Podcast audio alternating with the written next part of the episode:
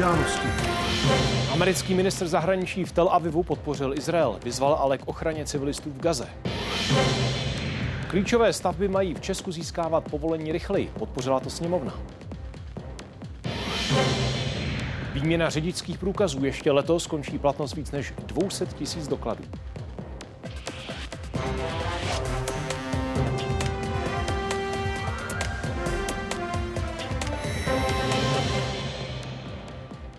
Páteční události jsou připravené a my vám s Janou přejeme hezký večer. Vítáme vás a děkujeme za přízeň. Americký ministr zahraničí Antony Blinken znovu v Izraeli. Židovský stát má podle něj právo a povinnost se bránit a zajistit, že se brutální teroristické útoky Hamásu ze 7. října nebudou opakovat. Projednával také otázku izraelských rukojmí i obrany Izraele před útoky libanonského Hizbaláhu. Velkou část jednání soustředil na možnosti ochrany palestinských civilistů v pásmu Gazy. Je velmi důležité, pokud jde o civilisty, kteří jsou chyceni v křížové palbě vyvolané Hamásem, aby bylo učiněno vše pro jejich ochranu a zajistit pomoc těm, kdo je zoufale potřebují a nenesou žádnou odpovědnost za to, co se stalo 7. října.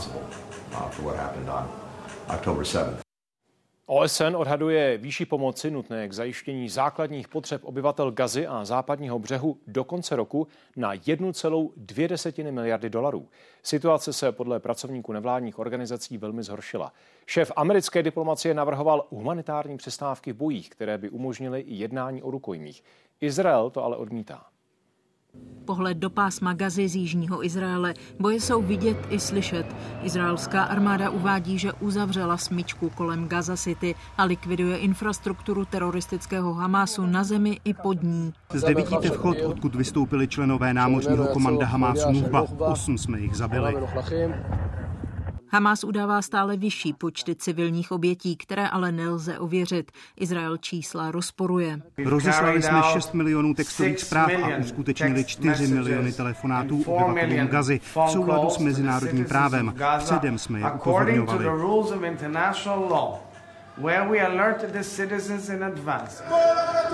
Pod okny v době Blinknových jednání probíhala demonstrace za osvobození víc než 200 rukojmí odvlečených Hamásem do Gazy. Příbuzní o nich stále nic neví. Zcela se soustředíme na návrat rukojmí a jsme přesvědčeni, že mimo jiné k tomu může přispět humanitární přestávka v bojích.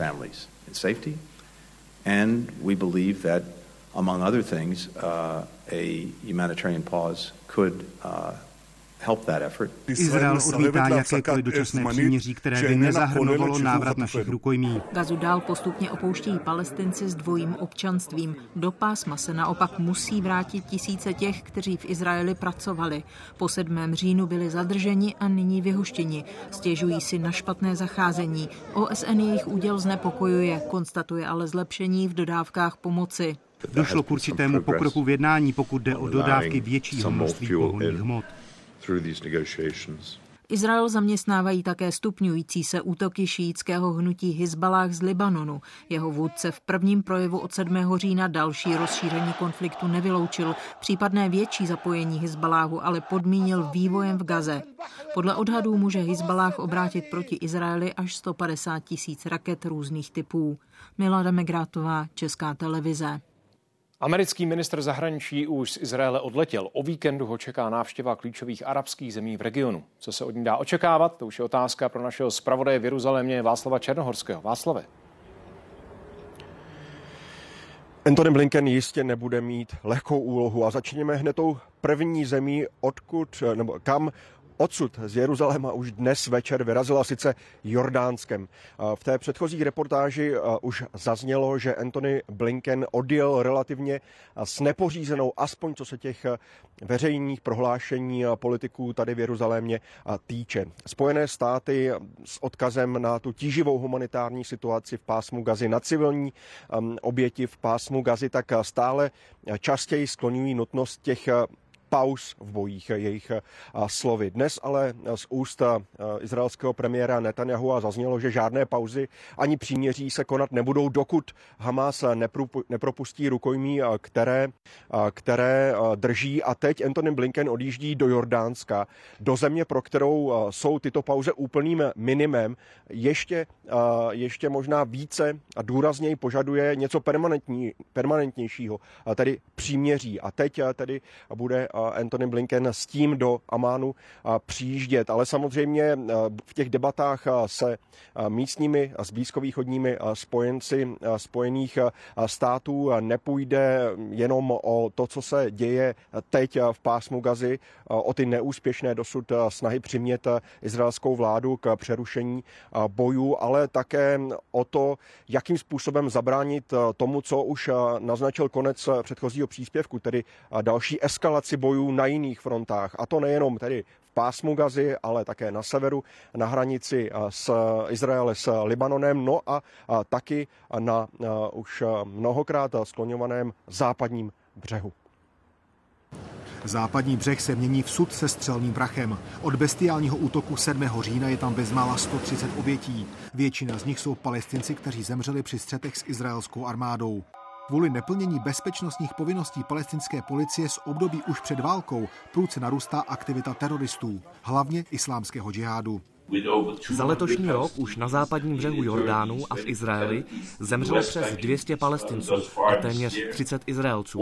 Překonalo to údaje z roku 2022 a nejvyšší údaje z roku 2005. Vedle aktivit palestinských teroristů prudce narůstá agrese jejich protěžků z extremistických kruhů mezi židovskými osadníky. Při 170 útocích zavraždili 8 palestinců a vyhnali všech 50 obyvatel beduínské výsky Chirbet al-Ratim. Středobodem jejich násilí je palestinská vesnice Kusra. Můj otec byl postřelen sem. Projektil se zastavil v jeho paži. Trvalo jen 10 minut, než zemřel. Vývoj, který znepokojuje jak izraelskou vládu, tak její nejbližší spojence. Žádný soukromý subjekt nemá právo používat násilí. Má to nesmírně destabilizující dopad. Soudíme, že je to Násilí na západním břehu letos dosáhlo více než 15 letého maxima a rekordní statistika po teroristickém útoku Hamásu z Gazy hrozí další kulminací i s tím, jak se osadníci víc a víc ozbrojují. Ano, od 7. Eh, října si chci tu zbraň koupit, protože já a moje žena máme velký strach z teroristů. Eh, very afraid. Jak vidíte, tahle situace není vůbec dobrá pro nikoho.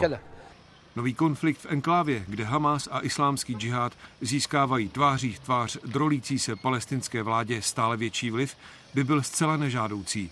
Území velké zhruba jako Královéhradecký kraj s dvěma a půl miliony palestinců obývá ve více než dvou stovkách sídel rozesetých po celém západním břehu necelého půl milionu židovských osadníků. Extremistická menšina mezi nimi zdrženlivý přístup ale zjevně ignoruje. Tomáš Šponar a Jakub Sánto, Česká televize. Výjimečný akt podpory uneseným Izraelcům. Téma se odpoledne dostalo i do dolní komory Českého parlamentu. Poslanci napříč kluby vyjádřili solidaritu společnou fotografií s letáky se snímky izraelských občanů, které unesl Hamás. Gestem chtěli zároveň odsoudit antisemickou retoriku. Se státem Izrael máme dlouhodobě, bez ohledu na to, kdo je v koalici a kdo v opozici, velmi nadstandardní vztahy v mnoha oblastech. Já jsem za to rád. A právě v těchto těžkých časech je vždycky při našich spojencích důležité stát. Vracíme se někam minus 80, minus 90 let a to je nepřijatelné. Já jsem rád, že jsme tady tímhle tím symbolickým postupem, gestem mohli dát najevo bez ohledu na to, kdo je v jaké straně, to, že s tím zásadně nesouhlasíme. Návštěvu šéfa americké diplomacie v Izraeli proberou i události komentáře s bezpečnostním analytikem Otakarem Foltínem. Už ale čekají další témata, představíme třeba aplikaci, která dokáže odhalit nadané děti a patří mezi vítěze cen technologické agentury. Sněmovna na mimořádné schůzi odsouhlasila změny několika zákonů. Po dnešku je tak pravděpodobné, že o odměnách regionálních politiků už nebude rozhodovat vláda, stanoví je zákon stejně jako jejich navyšování. Příklady. Starostové malých obcí si od nového roku polepší o 3 tisíce a hejtmani zhruba o 7 tisíc. Starostové taky dostanou víc pravomocí při živelních pohromách a větší slovo mají mít nově i rady měst a obcí. Novela zvyšuje na pětinásobek částky, o kterých budou moct rozhodovat. Za více jak 20 let stoupla cenová hladina v hospodářství téměř čtyřnásobně a tyto limity nebyly nikterak valorizovány. To znamená, ono to jen odráží tu situaci v hospodářství, jaká je, ale zároveň to nebere pravomoci zastupitelstvu, které zároveň může ty limity uh, přece nastavit i svým vlastním usnesením. My se obáváme, že toto ustanovení může být i politicky zneužíváno a velmi nám to vadí. Je to nehospodárné, je to netransparentní a velmi, velmi uh, to zavání, asi troufnu říct, až korupcí. Další schválená předloha přinese elektronizaci matrik a s ní i zvýšení některých poplatků. Dražší bude třeba ověření podpisu nebo svatba mimo úřad. Novinkou je i možnost vstoupit do registrovaného partnerství na jakémkoliv matričním úřadu. Doteď jich bylo jen 14. Sněmovna podpořila i zpřísnění pravidel pro agentury práce. Naopak vstup zahraničních pracovníků na tuzemský trh by se mohl po poslaneckých úpravách o něco zjednodušit. Chceme ochránit zaměstnance, ti, kteří jsou pracovníci a přes agenturu, aby měli stejné v podstatě možnosti při ukončení své práce, jako jsou kmenoví zaměstnanci. Poslanci pustili do Senátu taky novelu takzvaného liniového zákona. Nejvýznamnější stavby, jako jsou dálnice nebo železnice, ale taky třeba ty pro energetickou bezpečnost, by tak měly získat stavební povolení nejpozději do čtyř let od podání žádosti. Tento režim by se měl týkat také povolování a rozšiřování kamenolomů a ložisek dalších surovin. Úsek řepy Ruzině uzavřel západní část vnějšího městského okruhu, kde se ale bude pokračovat na severní straně města. V tuto chvíli nikdo neví. O deset let později, v roce 2010, se otevřel dosud poslední jižní úsek. Teď budeme svědky historického momentu. Stavba pražského obchvatu musí být i další eh, zásadní priorita hm, naší vlády a já myslím, že budeme mít pro Pražany, pro občany České republiky v dohledné době nějaká konkrétní data na stole. Ale ani 13 let poté se ještě stavět nezačalo. I kvůli velkému množství námitek a odvolání odpůrců. To se teď má zrychlit. Úřady budou muset nově vydávat stavební povolení do čtyř let od chvíle, kdy investor předloží všechny podklady. Na začátku se každý může vyjádřit, ale nemá v celém tom procesu do nekonečna opakovat své námitky. Nepochybně to ovlivní všechny ty chystané dálniční stavby. Ať už se bude jednat o středočeskou část D3, o urychlení stavby dálnice mezi Brnem a Vídní, ale bude to také znamenat eh, významný posun v přípravě vysokorychlostních tratí. Třeba té mezi Prahou a Kladnem. Obce se ale obávají, že se jim omezí pravomoce při územním plánování. Na poslední chvíli jsme od, právě od samozpráv dostávali varovná hlášení, že třeba ten dílčí územní rozvojový plán by mohl jaksi až moc posílit roli státu v debatě v tom území, v té přípravě. Schválené podobě někteří starostové vytýkají i to, že případná těžba stavebního kamene nebo štěrkopísku může ohrozit zdroje pitné vody. Ministerstvo tyto výtky odmítá. Kristýna Kolovrátková, Česká televize. Rusko před zimou zesiluje útoky na ukrajinskou kritickou infrastrukturu. V noci na Ukrajinu vyslalo skoro 40 útočných dronů a jednu raketu. Útoky se obešly bez obětí. Hmotné škody ale napáchaly ve Lvovské oblasti nebo v Charkově. Tamní úřady museli strhnout stěnu poškozené studentské koleje staré víc než 100 let. Armáda slibuje, že na postižených místech posílí protivzdušnou obranu. Nedávno jsme tady uklidili a teď jsme přišli znovu. Chce se mi z toho plakat. Důležitou infrastrukturou jsou na začátku zimy zdroje energie. Ukrajina se teď snaží udělat vše proto, aby si zajistila co největší energetickou soběstačnost. Podporuje těžbu plynu z nových ložisek a sází na obnovitelné zdroje. V trubkách plynovodu syčí nerostné bohatství západní Ukrajiny. Hledání nových nalezišť se s ruskou invazí nezastavilo. Za posledních devět měsíců války Ukrajinci provedli celkem 67 vrtů. Ukrajinské podniky jsou připraveny exportovat zemní plyn do zahraničí, včetně Evropy. Současná ukrajinská legislativa to ale kvůli válce zakazuje. Každý kilowatt, každý kubický metr plynu, litr nafty, to vše je velmi důležité. Ale vláda vychází vstříc. V podstatě říká, chceš vrtat? Spust se do toho. Země nabízí Evropě aspoň své zásobníky plynu. V budoucnu by se k exportu této suroviny do Evropy mohly využít sovětské plynovody, čímž by se snížily náklady. Právě kvůli nákladnosti těžby Ukrajina dříve nevěnovala velkou pozornost svým ložiskům ropy. I to se teď mění. Tento ropný vrt tu stojí ještě od dob Sovětského svazu. Po vzniku nezávislé Ukrajiny ropa nebyla prioritou, ale krátce před válkou se Ukrajina zase začala zaměřovat právě na tato naleziště. Válka donutila zemi zamýšlet se také nad novými lokálními zdroji energie, jako jsou větrné elektrárny. Decentralizace energetického systému a hlavně energetických zdrojů by přispěla nejen k energetické nezávislosti a bezpečnosti celé energetické soustavy, ale také by snížila energetické ztráty. Vyrážíme na vrchol 150 metrů dlouhé stavby. V turbíně právě technici dokončují přípravu větrné stanice na spuštění. Вот эта вот турбинка, на которой мы сейчас находимся, мы думаем, что в субботу уже первые киловаттики побегут в электрическую сеть Украины. Před topnou sezónou je cenný každý zdroj energie. Největší potenciál ale Ukrajinci vidí hluboko pod zemí. Podle posledních seismických průzkumů na západní Ukrajině by se tady pod zemským povrchem mohla skrývat ložiska s miliardami kubíků zemního plynu, která by bohatě pokryla nejen poptávku střední Evropy. Daria Somatová, Česká televize, Lvovská oblast. Čeští vědci našli v egyptském Abusíru zatím neproskoumanou hrobku královského písaře. Dosud neznámý muž žil zhruba před dvěma a půl tisíci lety. Výzkum těla odhalil, že zemřel v 25 letech a trpěl osteoporózou. I kvůli tomu vědci předpokládají, že patřil do rodiny majitelů abusírských hrobek. Podrobnosti a další snímky zdobené hrobky jsou na webu věda24.cz. Aplikace, která pomáhá rozpoznat nadané děti, robotický stavební systém nebo produkty vyráběné z odpadů. To jsou některé z vítězných projektů v rámci Dne technologické agentury. Ocenila ty, které se úspěšně daří přenést do praxe, aby pomáhali lidem.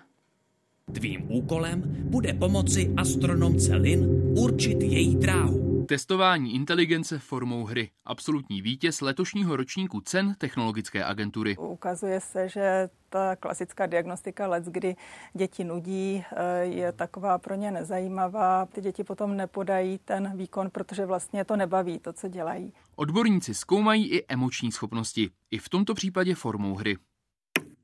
Radost. Autoři projektu věří, že se díky němu podaří na prvním stupni základních škol identifikovat víc nadaných dětí. A že nebude nastávat situace, kdy eh, chodíme po školách, děláváme pedagogy a ptáme se, kolik máte nadaných dětí ve třídě a většinou získáváme odpověď, u nás takové dítě není žádné. Jde o jeden ze čtyř letos oceněných výzkumů.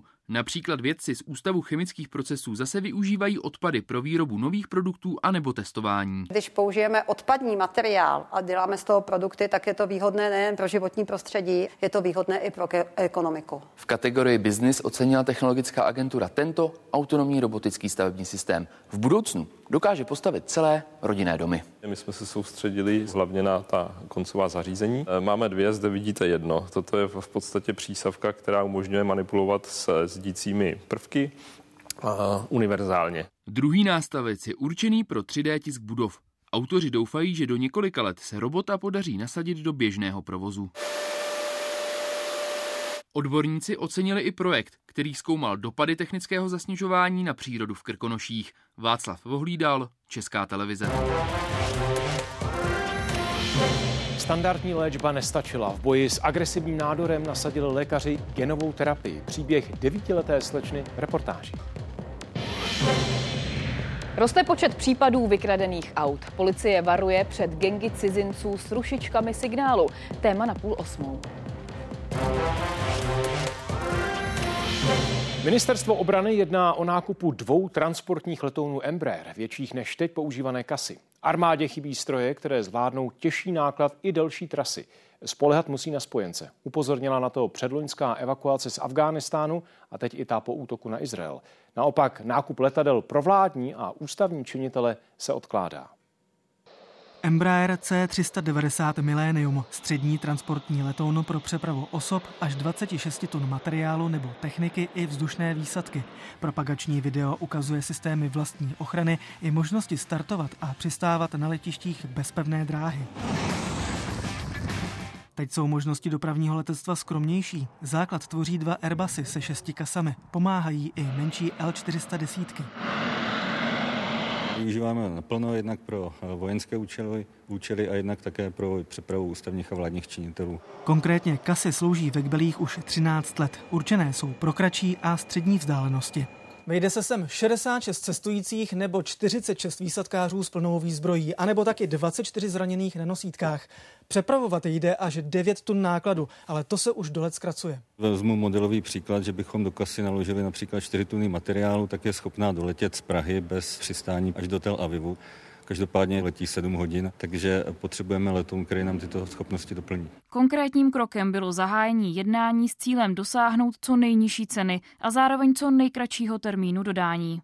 Stroje si pořizují nebo o tom uvažují i další země. Kromě domovské Brazílie je budou mít třeba taky Rakousko a Maďarsko. Přestože to není naše primární role, tak u každé techniky počítáme s tím, že ji vybavíme i pro hašení požáru, tak aby byla případně využitelná v rámci integrovaného záchranného systému. Cílem ministerstva obrany je, aby první letoun přistál v Česku koncem příštího roku. Milan Brunclík, Česká televize. Italská vláda vyhlásila nouzový stav kvůli záplavám, které tam způsobila bouře Kýron. O život připravila nejméně 6 lidí. Celkový počet obětí bouře tak stoupil na 13. Prudké deště zaskočily hlavně Toskánsko. Podle meteorologů zažilo nejintenzivnější srážky za posledních 50 let. Kabinet premiérky Meloniové slibuje pomoc nejhůř zasaženým regionům.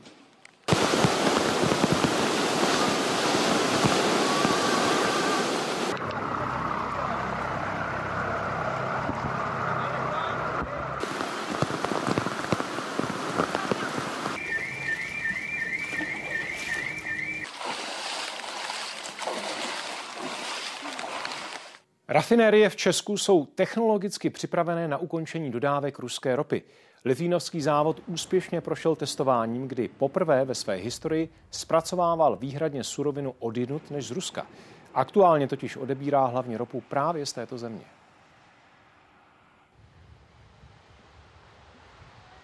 Skončila hlavní turistická sezóna v jeskyních, jen některé ale zavřely úplně. Je to například ta Chínovská na jihu Čech, Turisté se do ní nedostanou kvůli netopírům, kteří v ní přezimují. Správci tak mají víc času na údržbu jeskyně i na průzkum zatopených částí. Ten začal skoro před půl stoletím. Podíváme se do nepřístupných částí Chinovské jeskyně. Štola má převýšení 19 metrů. S tím vybavením a tak, jak jsme oblečení, tak se skutečně dál nedostaneme. Tam slyšíme vodu. Tam slyšíme voda. Tam je právě to koryto toho podzemního toku. Je tam volno? Asi. Právě k němu se od 80. let minulého století spouští speleologové. Kam se vejde helma, pokračuje celé tělo. Dá se říct, že se dnes jedná o několik stovek metrů chodeb. Potápěči se tam dostávají až do hloubky 45 metrů pod hladinu. Potápěči pod vodou dokumentují, jakou strukturu stěny vytvářejí. Zpátky se dostanou jen pomocí lan. Voda se totiž při ponoru zakalí. Pokud to vyjde, bude se František Krejča letos v zimě s kolegy znovu potápět. Si dal do hlavy, sakra. Nejdřív ale musí splnit úkoly v části jeskyně, do které chodí turisté. Tady už to návštěvníci znají teda dobře. Jen dřevěné zábradlí po celé trase měří 260 metrů. Zjistit, v jakém je stavu, případně vyměnit. To samé se schodištěm zima. Jeskyně bude zavřená až do dubna. Přezimují v ní netopíři. Dokážou zalézt někdy až do úplně neskutečně malých štěrbinek. Zajímavostí je únikový východ z turistické trasy. To je eh, opravdu až krizová, řekněme, situace nebo krizový scénář. Nikdy k němu nedošlo, ale když by turisté nemohli ven běžným východem, museli by tudy. Martin Donát, Česká televize Jižní Čechy. Lidé v obci Černá na Chebsku dnes ráno znovu hlásili zemětřesení. První otřesy zaznamenali už ve středu. Na Chebsku teď pozorují tzv. zemětřesný roj, tedy sérii pravidla slabších otřesů. Jedná se o následky dávné sopečné činnosti a pro Chebsko jsou typické. Seismologové nemůžou vyloučit, že se v příštích dnech budou otřesy opakovat. Některé se můžou projevit i jako dunění. Když máte nahoře dřevěný podlahy a bouchnete do té podlahy, jako, tak to prostě zaduní po celém baráku. To je takový úplně, bych řekl, nejvíc přirovnatelný zvuk. No. Téměř čtvrt milionu lidí by si ještě letos mělo vyměnit řidičský průkaz kvůli končící platnosti. Jenom v hlavním městě se to týká asi 30 tisíc motoristů. Ministerstvo proto apeluje, aby lidé výměnu průkazu neodkládali a v ideálním případě si o něj zažádali elektronicky. Celkem se povinná výměna letos týká 875 tisíc lidí. Už mám 42, takže 8, tamhle 2034. Tak to by mohlo být docela rychlý. No jo, teď to jde. Jeden z nejvytíženějších registrů v republice je tady na Pražském Vyšehradě. Čekací lhuty se tady liší. Mezi tím, co na výdej průkazu si lidé počkají momentálně okolo 10 minut, na podání žádosti to může trvat i hodinu. Podání řidičského průkazu a čekám zhruba tak půl hodiny. Podle ministerstva dopravy by si letos mělo vyměnit průkaz ještě 225 tisíc lidí. Nejvíce v Praze, středočeském a jihomoravském kraji. Doposavat požádalo o výměnu řidičského průkazu průkazu zhruba 650 tisíc lidí prostřednictvím portálu dopravy. Je to víc než 50 tisíc podání. O podání žádosti online ale není velký zájem. Jen od poloviny roku 2021 tímto způsobem v Ostravě požádalo o řidičský průkaz jen něco málo přes 1500 lidí. Za letošní rok jsme vydali už přes 81 tisíc řidičských průkazů, kdy pouze zhruba 20% žádostí přišlo online. Přemýšlel jste třeba elektronicky, že byste si požádalo? Uh, ne, já se ráda projedu a mám to celkem po cestě. Než bych to dohledal, tak jsem si řekl, že bude lepší sem přijít. Zkuste vaše doklady. Tak tam moje doklady. Ano, a máte tady mimo jiné řidičský průkaz. Když tak koukám, tak zabralo to 30 vteřin a už jsme podávali žádost. Od ledna už díky změně zákona nebude potřeba vozit řidičský průkaz u sebe. I tak ale doklady budou muset být platné. Ti, co si průkaz do té doby nevymění, řídit nemohou. Jiří Šíma a Tomáš Síkora, Česká televize. Speciální typ léčby vyzkoušeli lékaři ve fakultní nemocnici Brno. Podali genovou terapii devítileté pacientce s agresivním nádorem uzlin. Běžná chemoterapie u ní selhala. Nový postup byl náročný, podílel se na něm velký počet odborníků. Na vše dohlédla etická komise. Jde o nevyzkoušený typ péče. Rodina ji hradit nemusela. Platí zadavatel studie. Měříme teplotku. Únava a bolest břicha, nenápadné příznaky zákeřné nemoci. Devítiletá Šárka Kalandrová má takzvaný Burkittův lymfom. Běžná léčba u ní selhala. Pomocí chemoterapie nedokázala rakovinu uzlin porazit. Proto lékaři vyzkoušeli záložní plán, genovou terapii. Pak mě začalo bolet hlava i břicho, pak to chvíli přestalo. A pak už jsem to měla v sobě. Teď jsme na transplantační jednotce. Podobných pokojů je tady šest. Uvnitř panuje přísnější režim, jako třeba častější dezinfekce, aby pacienti neonemocněli. Momentálně nemá žádné nežádoucí účinky. Jako začalo to velice nenápadně. No a pak na ultrazvuku vlastně se zjistilo, že má nádory v příšku. To bylo v únoru. Ročně se s takovým nádorem léčí v Česku několik desítek dětských pacientů. Mezi velkými cévami je masa toho vlastního nádoru. V řádu několika dnů může narůst do velikosti třeba pěsti nebo dokonce dětské hlavičky. Šlo o první podání této péče dětské pacientce s rakovinou uzlin v České republice. Ve světě byla zařazená do klinické studie jako osmá. Odebereme její bílé krvinky, pošleme je na určitou převýchovu, na tu genetickou úpravu a následně se ty buňky vrátí a je to podáno pacientovi. Teď ti doktoři bedlivě sledují kvůli případným nežádoucím účinkům. Dotazníček na paměť a orientaci. Takhle když zaťukám, nebude to? Z nemocnice Šárku Kalandrovou propustí zřejmě už příští týden. Pak bude půl roku čekat na první výsledky. Pokud se rakovina do devíti měsíců nevrátí, bude podle lékařů vyléčená a postup třeba v budoucnu pomůže i podobným pacientům. Veronika Červinková, Česká televize Brno. Gengy vykrádající auta na parkovištích. Nově před nimi varovalo hlavní město. Podle policie ale mohou působit na celém území Česka. Kriminalisté řeší desítky případů. Většinu z nich mají na svědomí gengy cizinců. Po dopadení a vyhoštění ze země si ale zloději nechávají změnit příjmení a do Česka se vracejí krást opakovaně. K otevření aut používají rušičky signálu centrálního zamykání. Škoda dosáhla podle policistů více než tři čtvrtě milionu korun. Parkoviště obchodního centra. Muž v bílém triku sleduje ženu ukládající nákup do bílého vozu. Zároveň telefonuje, nebo to předstírá. Žena odváží nákupní košík. Další situace a další vůz. Tady je vidět, jak obdobné akce pokračují. Během chvíle je auto prohledané. Už zaznělo, že pachatelé podle kriminalistů poslední dva roky často používají ke vloupání tzv. rušičky signálu, kterými uzamčení dveří zablokují. A pozor by si měli dát i ti, kteří mají bezklíčové startování auta. Zloději s nimi totiž dokáží snadno odjet. Jedná se o tento přístroj. Takzvaná rušička. Přerušit dokáže signál dálkového zamykání. Stisknutím tlačítka zároveň zamykáme vozidlo. Vozidlo necvaklo, neproblikla světýlka a je stále odemčeno. Fungují i na vzdálenost 40 metrů, a to i ty po domácku vyrobené. Nejspíš Game Boy nebo podobná hračka. Tady je zase přenosný reproduktor. Na ulici to nikdy nepoznáte.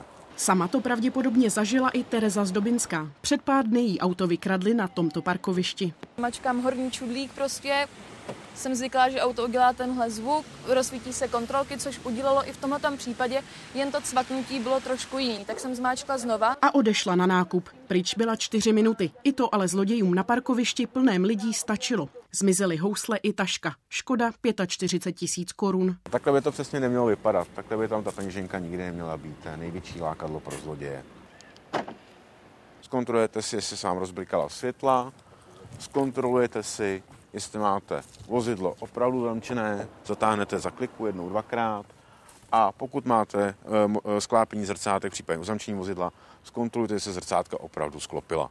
V bezpečí ale nejsou ani auta u rodinných domů. Stačí vozidlo, které s klíčem komunikuje na dálku. A takhle krádež většinou vypadá. Stačí zesilovací anténa a speciální program v počítači. Když budete bydlet v baráku, někdo si pověsí jaké klíče u dveří, tak to je ta první nabídka, jak to auto ukrát, že Může dojít k tomu zneužití toho signálu vlastně pro otevření a odjetí s autem. Jednou z tras, po které potom míří kradená auta do zahraničí, je i tahle. Přes Královéhradecký kraj směrem na Náchod a do Polska. Stůj! Stoj! V uplynulých letech jsme se opravdu setkávali na našem území s případy, kdy eh, pachatelé převáželi odcizená vozidla směrem do sousední Polské republiky. Kromě zabezpečovacích systémů podle odborníků pomůžou i klíče zabalené do alobalu anebo uložené v kovové krabičce. Kateřina Bibenová a Natálie Lošková, Česká televize. Téměř 5700 krádeží vloupáním do motorových vozidel. Za prvních devět měsíců letošního roku. Podle policejních statistik nejvíc za poslední tři roky. Za stejné období loni vykradli lupiči skoro o 300 vozidel méně a podobná čísla evidovali i o rok dřív.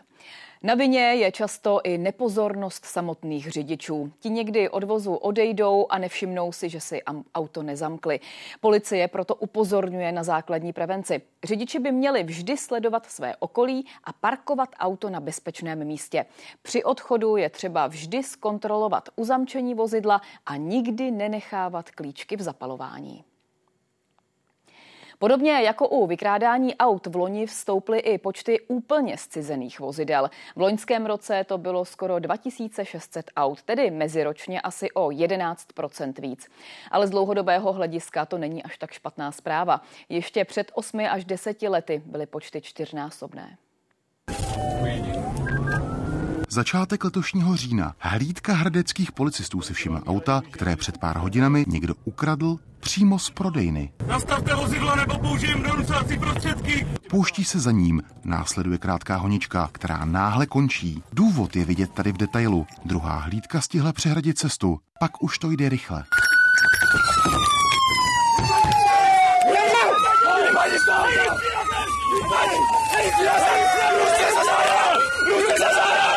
Jde přitom o stejného člověka, který už jiným policistům ujížděl před pěti lety a tři z nich zranil. Tehdy totiž do zátarasu z aut dokonce čelně narazil.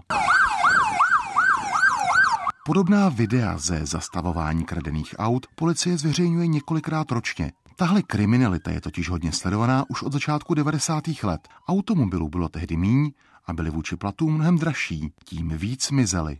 V minulém roce bylo v Praze odcizeno 3878 motorových vozidel. Teď už se 3000 aut ročně nekradou nejen v Praze, ale dokonce ani v součtu za celé Česko. Ta hlavní změna nastala po roce 2015. Krádeže jsou přece jen těžší než dřív a tolik se nevyplácejí. Ale neznamená to, že by tenhle druh kriminality vymizel. Ten Mercedes teďka odjíždí, eh, to jsou většinou eh, vozy, eh, které jsou kradeny na luxusnější ježdění směrem na východ, takže to jsou většinou nějaké gengy nebo něco podobného. Ale to je jen jeden typ krádeží, ten nejsofistikovanější a taky nejhůř vystopovatelný. Nejčastěji kradená auta na policejních záběrech jsou skromnější. Cena auta a zarputilost ujíždějících zjevně souvislost úplně nemají. Tohle je jedna z těch velmi divokých honiček, pár let stará, kradený Citroen Xara, tedy spíš už levná ujetina, ujíždí za každou cenu odpolední pražskou špičkou. Tak bez hlavě, že skutečně na chvíli ujede i hlíce. Ale jen na chvíli. Nehoda, nehoda, nehoda. Tahle scéna ukazuje nebezpečnost ujíždění naplno. Dvě nabouraná auta a z jednoho, přímo z nabořené strany, v zápětí matka vyndavá otřesené a plačící dítě. Jan Beránek, Česká televize.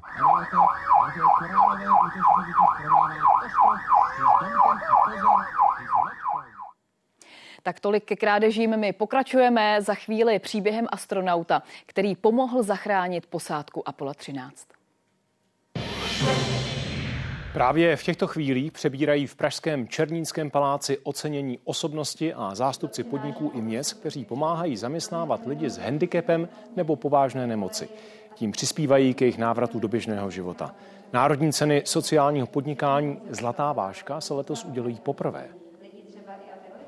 Věra Hošková se narodila se srdeční vadou. Čtyři roky pracuje v sociálním podniku, kde aktuálně řeší projekt pro banku i IT zakázky. Zároveň vybírá a vede zaměstnance s handicapy.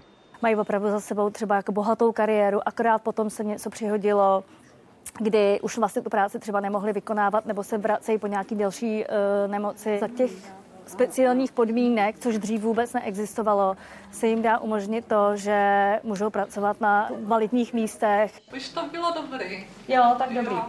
My se mu to kladli na srdce, aby teda zpomalil. I díky svým zkušenostem je zaměstnancům oporou. Nejen za to získala cenu Zlatá váška v kategorii asistentka roku. Já si toho jako strašně vážím. Jsem z toho až spíš taková nervózní teda, protože takovýhle situace nezažívám běžně. A těší mě na tom i to, že je snad jakoby vidět, že tahle ta práce má smysl. Cenu za inovativní podnikání si odnesla organizace Revenium, konkrétně za vytvoření bioplynové stanice pro zpracování odpadu, který vzniká při pražení kávy. A úplně úžasný je, že na to přišel právě kolega Vítek, právě s diagnózou paranoidní schizofrenie, která je často nejen v České republice obestřena spíš tím negativním než tím pozitivním. Porota udělila ceny v šesti kategoriích. Letos poprvé akci vyhlásila deklarace odpovědného podnikání, která chce přinést inspiraci ve spolupráci mezi sociálními firmami, korporacemi, státní zprávou i samozprávou. Spousta lidí vlastně vnímá vůbec eh, chráněný eh, trh práce jako celek. Zná chráněné dílny, ale už málo třeba ví o tom, že jsou sociální podniky, které se rozhodly fungovat takovým progresivním, modernějším způsobem. Akce upozorňuje i na novelu zákona o sociálním podnikání, kterou by ještě letos mohla projednat vláda. Vzniknout by tak měl mimo jiné registr sociálních podniků. Redakce a Štěpánka Martanová, Česká televize. Ministr zdravotnictví Vlastimil Válek stále věří, že nová pravidla pro distribuci léků začnou platit už v lednu. Příslušnou novelu přitom měli dnes na mimořádné schůzi projednat poslanci, ale nestalo se tak. Nové povinnosti pro výrobce, distributory i lékárny by měly zmírnit výpadky medicamentů tři zástupci pacientských organizací, tři výpovědi o tom, jakým výpadky léků komplikují život. Naše děti, pokud chodí, chytí infekt, tak eh, pro nás je obrovský problém s, s, s nedostupností antibiotik eh, což by pro ně mohlo být i fatální. Výpadky některých typů inzulínu jsme samozřejmě zaznamenali. Museli běhat do té lékárny eh, častěji, vyzvedávat si, nebo jim lékárníci museli volat, že ten lék se jim ještě nepodařilo sehnat. My potřebujeme lék, který pomůže pacientům ty tu potravu natrávit. Vím, že v lékárnách jsou eh, pacienti ve frontě a čekají, kdy přijde. Situaci má pomoct řešit novela zákona o léčivech.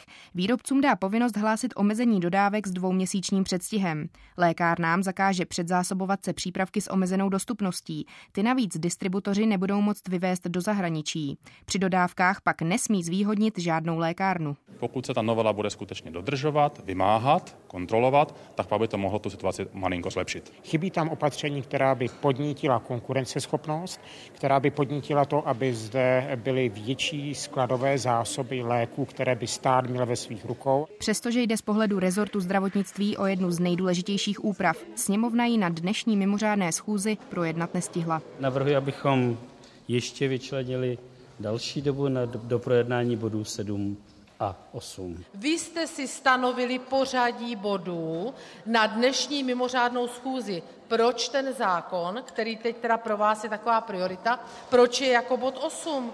Proč nebyl jako bod jedna? Se zeptejte předsedů klubu, proč se stavili takhle program. Ve mě nenapadlo, že se nepočítá, že dva z nich se projednají. Tak pak nechápu, proč se zařazovali na mimořádnou schůzi. Podle zástupců lékárníků by teď třeba tabletových antibiotik mělo být dost. Chybět ale mohou některé penicilínové syrupy.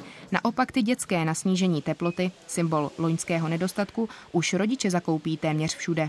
Kristýna Jelínková a Klára Ješinová, Česká televize. Americké námořnictvo poprvé vede žena. Senátoři ve funkci potvrdili admirálku Lizu Franketiovu, která už v červenci, kterou už v červenci nominoval prezident Biden. V armádě působí skoro 40 let. Velela jednotkám v Koreji i v Evropě. Jmenování brzdil republikánský senátor, který protestuje proti potratovým pilulkám a blokuje kvůli tomu stovky nominací. Britský král Karel III. ukončil čtyřdenní návštěvu Keni. Šlo jeho první cestu do některé z bývalých britských kolonií. Zaměřil se během ní na klimatické změny a bezpečnost. Zároveň vyjádřil politování nad násilím během boje Keni o nezávislost. Omluvu, kterou požadovali oběti a jejich potomci, ale nevyslovil. Královna tančí, král obhlíží pláž. A oba dva se pak seznamují s malým nosorožcem. Státní návštěva královského páru podle tradičního scénáře. Jenomže tohle není jenom zdvořilostní cesta. Pro britského panovníka je návštěva Keni velmi symbolická. A to nejenom z důvodu historického. Byla to totiž jeho matka, královna Alžběta, která Keniu navštívila přesně před 71 lety. Bylo to právě tady, kde se dozvěděla o smrti svého otce a o tom, že se její život s korunou na hlavě naprosto změnil. Ještě před týdnem odlétala s lehkým srdcem jako princezna. Dnes se vrací jako smutná královna. Pro Karla má tato cesta význam i politický. Je to první země Commonwealthu, kterou navštěvuje. A zároveň země, které se omluvil za britskou koloniální minulost. Provinění z minulosti jsou příčinou největšího záhutku a nejhlubší lítosti. Na Kenianech docházelo k ohavným a neospravedlnitelným násilným činům. Jenže toto gesto není pro mnohé Keniany dostatečné. Britská nadvláda totiž v 19. i 20. století vedla k desítkám tisíc mrtvých Kenianů. Jeho výraz lítosti, aniž se omluvil, znamená, že se dál drží zpátky. Faktem prostě je, že nás jeho vláda mučila. I přes spornou minulost se dnes obě země snaží udržet vzájemné vztahy v Commonwealthu, tedy společenství, v jehož čele stojí právě Karel III. A i proto má tato návštěva více než jen symbolický význam. Z Londýna Lukáš Dolanský, Česká televize. Lávka z pražského Smíchovského nádraží našla nové využití. Původně měla většina skončit ve šrotu. Nakonec bude sloužit chodcům přes řeku Jizeru. V noci na dnešek ji převezli do Mladé Boleslavy. Předtím, než se dostane na nové místo, ještě musí projít renovací. Lávka, která musela po téměř 100 letech ustoupit po kroku. Její příběh měl totiž společně se začátkem stavby moderního dopravního terminálu skončit. Nakonec ale 110 metrů dlouhý kus železa a zároveň technická památka nezamířil do šrotu, tak jak se ještě před třemi týdny plánovalo, ale včera večer do Mladé Boleslavy, kde přemostí Jizeru. Řekl to tak, že já jsem se díval na českou televizi, kde jste informovali právě o tom, že ta lávka bude demontována, že část té lávky jestli vezmeme Národní technický muzeum a ten zbytek, že by měl jít do šrotu, což mě jako docela zamrzelo. Vedení města začalo zjišťovat, komu lávka patří. To je Praha. Ta s plánem souhlasila. Domluvili jsme se na tom, že budou rádi, když ji využijeme a teď jsme museli v velmi krátkém době de facto vyřídit všechny technické papíry kvůli tomu převozu, protože to je nadměrný náklad.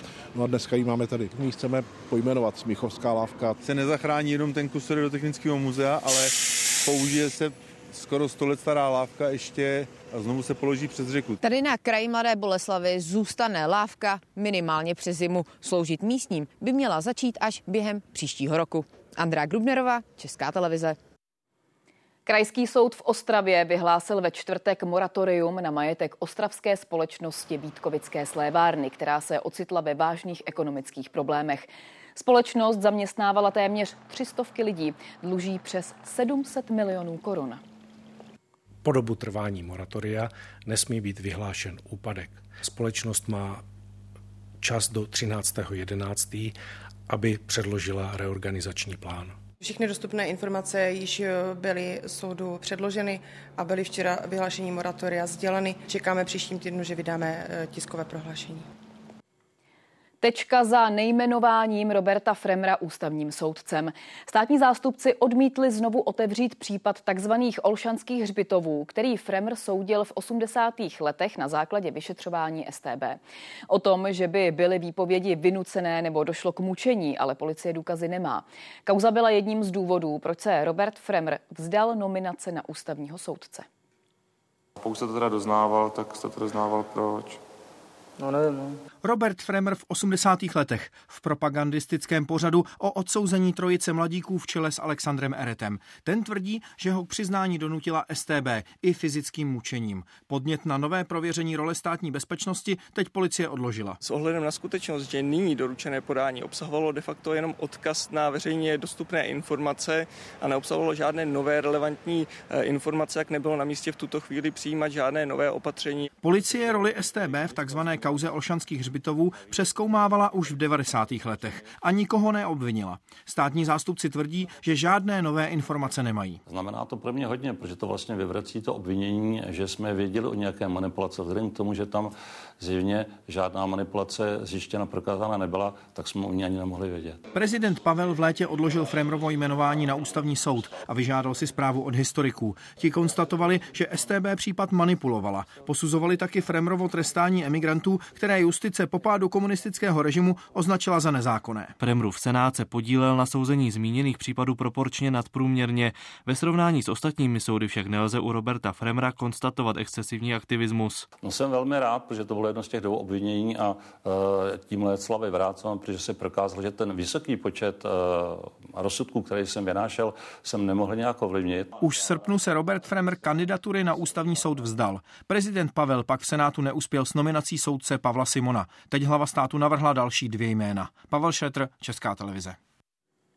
Ministerstvo zahraničí vyjednává s Egyptem o pomoci několika českým občanům, kteří se momentálně nacházejí v pásmu Gazy.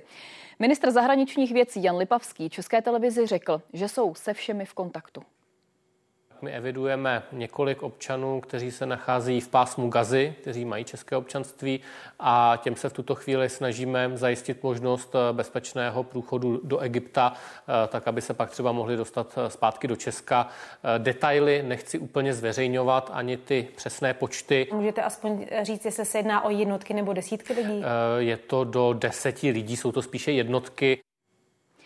Zemřel astronaut Thomas Ken Mattingly, muž, který pomohl zachránit misi Apollo 13. Bylo mu 87 let. V takzvané 13. měl letět.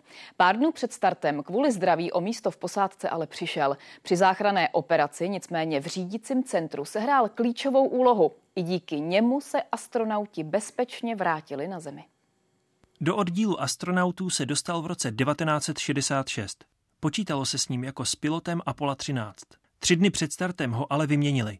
Charlie Duke ze záložní posádky totiž onemocnil zarděnkami a Mattingly, který se s ním setkal, jako jediný z týmu neměl protilátky. He never mentioned the fact that uh, I bumped him off of that mission. Uh, he was, uh, we were most, mostly focused on the, the problem after they had the explosion. And so that was our focus to get them back and work together. Mattingly hrál v záchraně Apollo 13 klíčovou roli. Pomohl vymyslet nové postupy, které s bezpečným návratem mise pomohly. And uh, of course we'll be watching you. Anything we can do, like keeping track of time for you, we'll uh, remind you that as we go along. Yeah, that'd be good. That'd be good, Ken. K měsíci se nakonec sám také podíval. Letěl s Apolem 16 a v posádce s ním byl i Charlie Duke.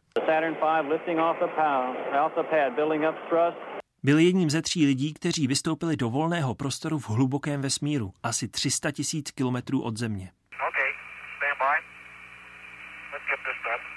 Pak se podílel na vývoji raketoplánů a naposledy se na oběžnou dráhu podíval v roce 1985, a to na palubě raketoplánu Discovery.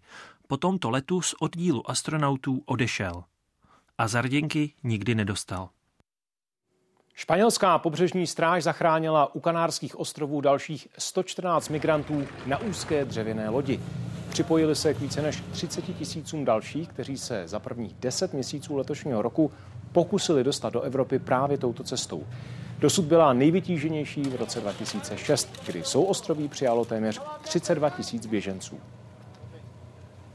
Polskou energetiku čekají změny. Ze všech evropských je nejzávislejší na uhlí a daleko více chce spolehat na obnovitelné zdroje. Rozvíjet je budou soukromí investoři. Stát naopak masivně investuje do rozvoje dosud chybějícího jádra nebo modernizace přenosové soustavy. Je to jediná přečerpávací elektrárna v Polsku umístěná vnitru hory. Velín je 180 metrů pod zemí. Odsud mohou napájet až 200 tisíc domácností. Spustíme vodu z vrchního zásobníku dolů, čímž elektřinu produkujeme. Naopak, když přečerpáváme vodu nahoru, elektřinu ze systému odebíráme. Do górnego i pobíráme vtedy energii elektryczną. A to za pomocí čtyř takovýchto turbín. Turbína se otočí 600krát za minutu, pokud ve směru hodinových ručiček. Znamená to, že pumpuje vodu nahoru a energii spotřebovává.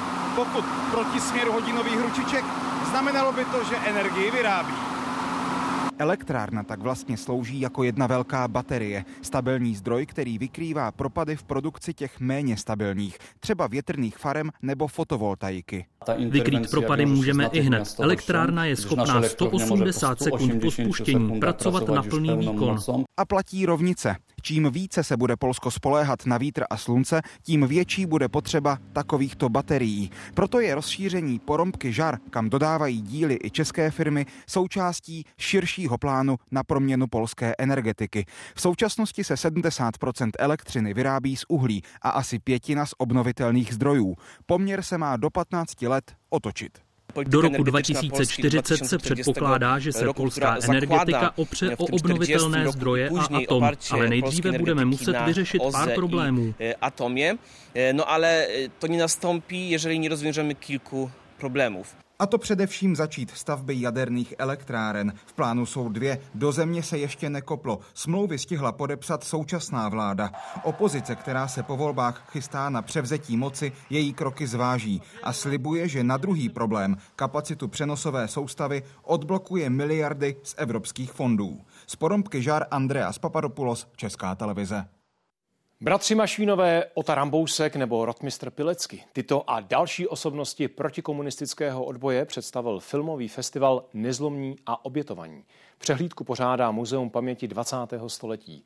V rámci české premiéry se tu představil dokument o jednom z takzvaných osmi statečních, kteří v Moskvě v roce 1968 veřejně vystoupil proti okupaci Československa. What were you arrested for? For the demonstration on the Red Square against the occupation of Czechoslovakia. Jeho protest netrval ani pět minut. Režim ho pak uvěznil na pět let. Za dalších 50 let před Kreml přichází jeho dcera, aby s potomky ostatních disidentů uctila památku protestu. Historie se téměř opakovala. Vzpomínkovou akci zastavila ruská policie. Some of the people were even arrested. So they not only uh, send uh, political prisoners to prison in Russia, but there is a process of obfuscating the memory Pro nás eh, je důležité zejména to, že po každém tom snímku následuje debata. Máme tam vždycky historiky nebo dokumentaristy, tvůrce těch jednotlivých snímků. Festival se letos z Biooka přesunul sem, do kina Atlas. Má tak k dispozici dva promítací sály. V jednom může probíhat projekce, zatímco v druhém třeba workshopy se studenty. Studenti tu zkušeným filmařům prezentovali vlastní krátké snímky. Já jsem primárně rád, že vím, co do dokumentů případně nedávat a jak je jako pojmout víc, aby byly dokumenty, ne reportáži. Jsme se rozhodli, eh, aby studenti pracovali s archivními materiály, aby dokázali vlastně se zaměřit na tu historii a nějaký aktualizovat. S tím mají pomoct i vzdělávací materiály, které festival tradičně pro školy připravuje. Filip Karban, Česká televize. Dnešní dění na Blízkém východě proberou události komentáře. Hostem bude Otakar Foltín z vojenské kanceláře prezidenta republiky. Připomínáme taky výstrahu před silným deštěm, ta platí pro oblast Kralického sněžníku a Jeseníky. Noční deště by tam mohly mírně zvednout hladiny řek. Teď už sport i s výsledky hokejové extraligy, co aktuální kolo nabízí, řekne Jan Smetana. Ano, 17. kolo hokejové extraligy se dnes hraje na sedmi stadionech a o atraktivní zápasy dnes opravdu není nouze. Tak například Moravskoslezské derby Vítkovice Třinec oceláři ve vzájemných zápasech třikrát za sebou vyhráli, ale Vítkovice sehnali zajímavé posily. Koho a proč, to řekneme už za chvíli v brankách. Děkujeme, že sledujete Českou televizi, přejeme hezký večer a taky víkend.